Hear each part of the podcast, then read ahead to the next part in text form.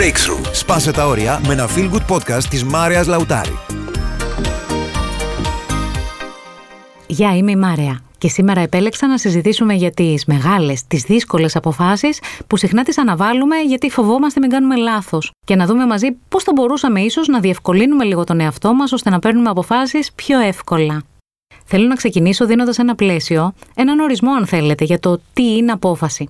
Απόφαση σημαίνει ότι αποσχίζομαι από οποιαδήποτε άλλη επιλογή πλην εκείνης που αποφάσισα να ακολουθήσω. Απόφαση δεν σημαίνει άντε πάμε να το κάνουμε και αν βαρεθώ το παρατάω. Ούτε σημαίνει κάνω κάτι σήμερα και αν δω ότι με ξεβολεύει και πολύ, ε, θα βρω μια δικαιολογία και πάω παρακάτω. Όπως λέει και ο δάσκαλός μου, ο Τόνι Ρόμπιν, εάν υπάρχει κάτι σε αυτή τη ζωή που διαμορφώνει τη μοίρα των ανθρώπων, αυτό είναι οι αποφάσεις που παίρνουν. Αυτό που είμαι σήμερα δημιουργήθηκε τη στιγμή που αποφάσισα να γίνω, να κάνω ή να βρεθώ κάπου. Για να σας δώσω ένα παράδειγμα, το podcast που ακούτε γεννήθηκε τη στιγμή που εγώ αποφάσισα να μπω πέρσι ναι σε μια συνεργασία με τον HIT που αφορούσε σε μια σύντομη εβδομαδιαία συμβουλή που ήθελα να δίνω για τους ακροατές του σταθμού. Η αρχική απόφαση εξελίχθηκε σε κάτι πολύ σημαντικότερο τελικά, όπως γίνεται πάντα με όλες τις αποφάσεις. Αν δεν είχα δεχθεί αυτή τη μικρή, αν και απολαυστική συνεργασία, δεν θα φτάναμε σήμερα στο σημείο να σκεφτούμε τη δημιουργία ενός δικού μου podcast. Αν λοιπόν οι αποφάσεις παίζουν αυτό το σημαντικό ρόλο στη ζωή μας, και αν μέσω των αποφάσεων που παίρνουμε τελικά έτσι εξελισσόμαστε ως άνθρωποι, ε, καλό θα ήταν να μην καθυστερούμε άλλο. Α δούμε πώς μπορούμε να παίρνουμε συχνότερα καλύτερες αποφάσεις. Με έχει απασχολήσει προσωπικά αρκετές φορές στο παρελθόν, γιατί αυτό που παρατηρώ και εγώ είναι όταν βρίσκομαι μπροστά σε μια δύσκολη απόφαση, χωρίς να το θέλω, μπαίνω συχνά σε αναβλητικότητα. Ο λόγος που το λέω είναι γιατί το έχω δουλέψει αρκετά το θέμα της αναβλητικότητας στη ζωή μου και δεν θα έλεγα ότι την έχω αυτή τη συνήθεια. Κι όμως, παιδιά, μπροστά σε μια δύσκολη απόφαση, η αναβλητικότητα μπορεί να έρθει και να εμφανιστεί στην πόρτα σου. Θέλω να μοιραστώ μαζί σας έναν τρόπο σκέψης και διαχείρισης που ελπίζω ότι θα σας βοηθήσουν να καταλήξετε πιο εύκολα σε μια απόφαση. Και αν ναι, θα ήθελα να ακούσω και τα σχόλιά σας, ώστε να ξεκινήσουμε κάποια στιγμή και έναν διάλογο μεταξύ μας. Μια σχέση πιο φιλική, ανατροφοδοτούμενη. Αυτό θα μου άρεσε πολύ να το κάνουμε, αν το θέλετε κι εσείς. Επιστρέφω όμως λίγο στις σκέψεις μου περί δύσκολων αποφάσεων. Αυτό που παρατηρώ είναι ότι εν ώψη μιας απόφασης που πρέπει να πάρω, κάνω κάποιες άλλες σκέψεις, οι οποίες λένε Μα δεν έχω όλα τα δεδομένα. Δεν ξέρω ακόμα αρκετές πληροφορίες ώστε να είμαι σίγουρη ότι η απόφαση που θα πάρω είναι σωστή. Αυτό που σας είπα τώρα, όταν το παρατηρείτε, δεν θέλω να το αφήνετε απλά να σας παρασύρει. Είναι ένας από τους βασικούς και κυριότερους λόγους για τους οποίους αναβάλουμε τις αποφάσεις. Είναι αυτή η ανάγκη μας να ξέρουμε περισσότερα πράγματα. Και θέλω να καταλάβετε ότι ποτέ δεν πρόκειται να έχουμε στη διάθεσή μας όλες τις πληροφορίες. Δεν υπάρχει χρόνος για να έχω όλες τις πληροφορίες διαθέσιμες. Και δεν ξέρω στη δική σας ζωή, αλλά στη δική μου, οι αποφάσεις για να θεωρούνται καλές αποφάσεις δεν μπορούν να είναι ετεροχρονισμένες. Δεν γίνεται να θέλω να αποφασίσω αν θα αλλάξω σχολείο στο γιο μου ή όχι. Και ο γιος μου, για να καταλάβετε, πάει τώρα πέμπτη δημοτικού. Και να πάρω αυτή την απόφαση σε δύο-τρία χρόνια από τώρα, θα είναι πολύ αργά πια. Θα έχει φτάσει στο γυμνάσιο.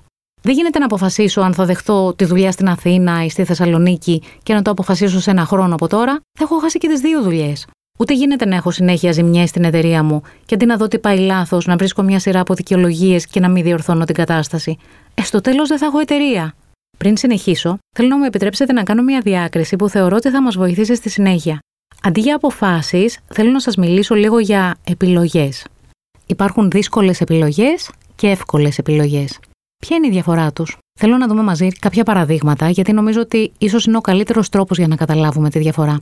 Εύκολη επιλογή είναι μια επέμβαση που σου λέει ο γιατρός ότι πρέπει οπωσδήποτε να κάνεις αν θες να σώσεις τη ζωή σου. Ε, τι θα σκεφτείς εκεί; Θα το αποφασίσει στα γρήγορα και θα την κάνεις αν θες να δεις το παιδί σου και στα επόμενα γενέθλια. Δύσκολη επιλογή μπορεί να είναι μια απόφαση τύπου να κάνω παιδιά ή να μην κάνω. Να συνεργαστώ με τη χ εταιρεία ή με την ψ εταιρεία, αν ο μισθός και το ωράριο και η εξέλιξη που μου προσφέρει είναι πάνω κάτω τα ίδια. Ο Κώστας ή ο Γιώργος είναι ο καλύτερος σύντροφος για μια σχέση ζωής, αν και οι δύο άνθρωποι είναι και καλά παιδιά και μου αρέσουν το ίδιο. Extreme βέβαια αυτό το παράδειγμα, το καταλαβαίνω, αλλά θεωρητικά συζητάμε τώρα έτσι, για να ξεχωρίσουμε τις εύκολες από τις δύσκολες επιλογές. Στην πρώτη περίπτωση λοιπόν με την επέμβαση και το γιατρό, μοιάζει να μην έχεις και πολλά περιθώρια να σκεφτείς να αποφασίσεις, ή το κάνεις και ζεις, ή δεν το κάνεις και πεθαίνεις. Στις άλλες επιλογές όμως, όπου ξέρεις ότι η απόφαση που θα πάρεις θα αλλάξει εντελώς τη ζωή σου, εκεί είναι που τα βρίσκουμε δύσκολα. Εδώ λοιπόν θα ήθελα να προσέξουμε λίγο, γιατί θέλω να σας πω κάτι που θέλω να το θυμάστε πάντα. Και αν χρειαστεί, σημειώστε το και στο χαρτί. Όταν το δίλημα ή το τρίλημα που έχετε μπροστά σας μοιάζει να σας οδηγεί σε πανομοιότυπα αποτελέσματα, Όταν δηλαδή οι παράμετροι είναι πολύ κοντινές, υπάρχει ένα εύκολο τεστάκι για να δείτε εάν αλλάζει κάτι σε αυτό που σκέφτεστε. Δείτε τι λέει το μυαλό σας και τι λέει η καρδιά σας. Μπορεί το μυαλό σας να λέει ότι στην Αθήνα τα πράγματα είναι πιο εύκολα, γιατί έχετε μεγαλύτερο δίκτυο ανθρώπων, άρα αυτή η εταιρεία μάλλον είναι καλύτερη επιλογή.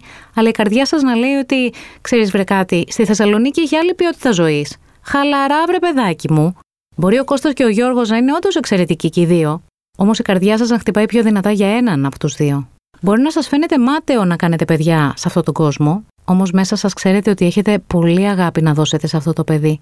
Οι καλές αποφάσεις δεν είναι μόνο υποθέσεις του μυαλού, ούτε πρέπει να είναι. Χρειάζεται να συνάδουν και με αυτό που λέει η καρδιά μου, για να είναι τελικά μια καλή απόφαση. Και αν θέλετε, θέλω να σας πω και ένα μυστικό. Συνήθως οι άνθρωποι παίρνουν μια απόφαση με την καρδιά και μετά τη δικαιολογούν λογικά. Τότε χρησιμοποιούν το μυαλό τους. Με το συνέστημα κινούνται οι άνθρωποι. Και ας μας λένε ότι χρησιμοποίησαν την ψυχρή λογική τους. Ένα δεύτερο πράγμα που θέλω να σας πω και είναι μεγάλη αλήθεια έχει να κάνει με την προσωπική μου δέσμευση, αφού πάρω την όποια απόφαση. Μεταξύ δύο πανομοιότυπων σεναρίων, όποια απόφαση και αν πάρω θα είναι σωστή. Ξέρεις τι αφορά στο καλό αποτέλεσμα τελικά; Στο κατά πόσο δεσμεύομαι εγώ να δουλέψω και να επενδύσω και χρόνο και ενέργεια και επιμονή για να φέρω ένα καλό αποτέλεσμα. Αν το σκεφτείτε αυτό που σας λέω, νομίζω ότι θα συμφωνήσετε ότι δεν υπάρχει ένας και μόνο ταιριαστός σύντροφος για μένα στη ζωή. Αυτό έλειπε. Όλοι έχουμε καμιά κατοσταριά ιδανικούς συντρόφους εκεί έξω. Ενώ πολλοί άνθρωποι θα μπορούσαν να μας ταιριάζουν τελικά. Αυτές οι βλακίες για το άλλο μου μισό και την αδερφή ψυχή θέλω να ξέρετε ότι είναι σαν χλαμάρες. Για να έχεις μια εκπληκτική σχέση, τελικά το παιχνίδι δεν θα παιχτεί ανάμεσα στην απόφαση να διαλέξεις τον Κώστα ή τον Γιώργο, αλλά τι θα επενδύσεις εσύ; Πόσα ωραία πράγματα θα δώσεις αυτή τη σχέση με τον Κώστα ή με τον Γιώργο, ώστε σε βάθος χρόνου να έχεις μια ικανοποιητική σχέση μαζί του; Το ίδιο ακριβώς συμβαίνει και με την εργασία. Δεν έχει διαφορά όταν τα υπόλοιπα είναι πανομοιότυπα, αν θα διαλέξεις να πας στην Αθήνα ή στη Θεσσαλονίκη, αλλά πόσο εσύ θα δεσμευθείς ώστε να εξελιχθείς και να προσφέρεις μέσα από αυτή την εργασία. Και ένα τρίτο πράγμα που θέλω να μοιραστώ και θεωρώ ότι όντως παίζει πολύ σημαντικό ρόλο στο τι θα κάνουμε, όχι μόνο αυτή τη στιγμή, αλλά και σε πολλές άλλες περιπτώσεις στη συνέχεια, είναι το θέμα της ταυτότητας.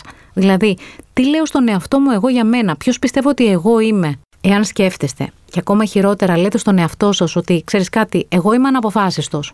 Αν το κάνω δηλαδή ταυτότητα, κομμάτι του ποιος είμαι στην πραγματικότητα, είναι πολύ διαφορετικό και θα έχεις τελείως διαφορετικό αποτέλεσμα από το να πεις να σου πω κάτι. Έχω τη συνήθεια να μην παίρνω γρήγορα αποφάσεις.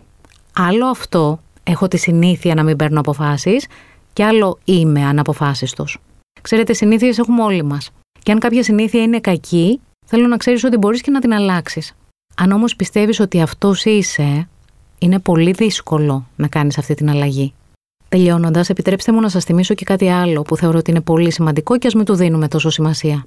Η μία απόφαση είναι και αυτή η απόφαση και έχει κόστος. Η καθυστέρηση δεν διασφαλίζει το καλύτερο αποτέλεσμα, αλλά σε αναγκάζει μερικές φορές να πάρεις τελικά μία απόφαση που δεν είσαι σίγουρος ότι είναι η σωστή. Να πάρεις δηλαδή μία βεβαιασμένη απόφαση. Τέλειο δεν υπάρχει. Το τέλειο αποτέλεσμα είναι πάντα συνάρτηση του χρόνου που έχεις στη διάθεσή σου για να κάνεις κάτι. Και επειδή είναι πεπερασμένος ο χρόνος που διαθέτουμε, τίποτα ποτέ δεν θα είναι τέλειο με την κλασική έννοια. Κάντε το καλύτερο που ξέρετε και μπορείτε. Και αν κάτι πάει στραβά, να θυμάστε ότι και έξυπνοι είστε και δυνατοί άνθρωποι είστε και θα βρείτε τελικά την άκρη σας. Α μην βλέπουμε μπροστά μας μόνο καταστροφές και τετελεσμένα. Μέχρι την επόμενη φορά, και ειδικά εάν δεν σας το έχει πει κανείς πρόσφατα, θέλω να ξέρετε ότι εγώ πιστεύω ότι και αξίζετε και μπορείτε και γίνεται.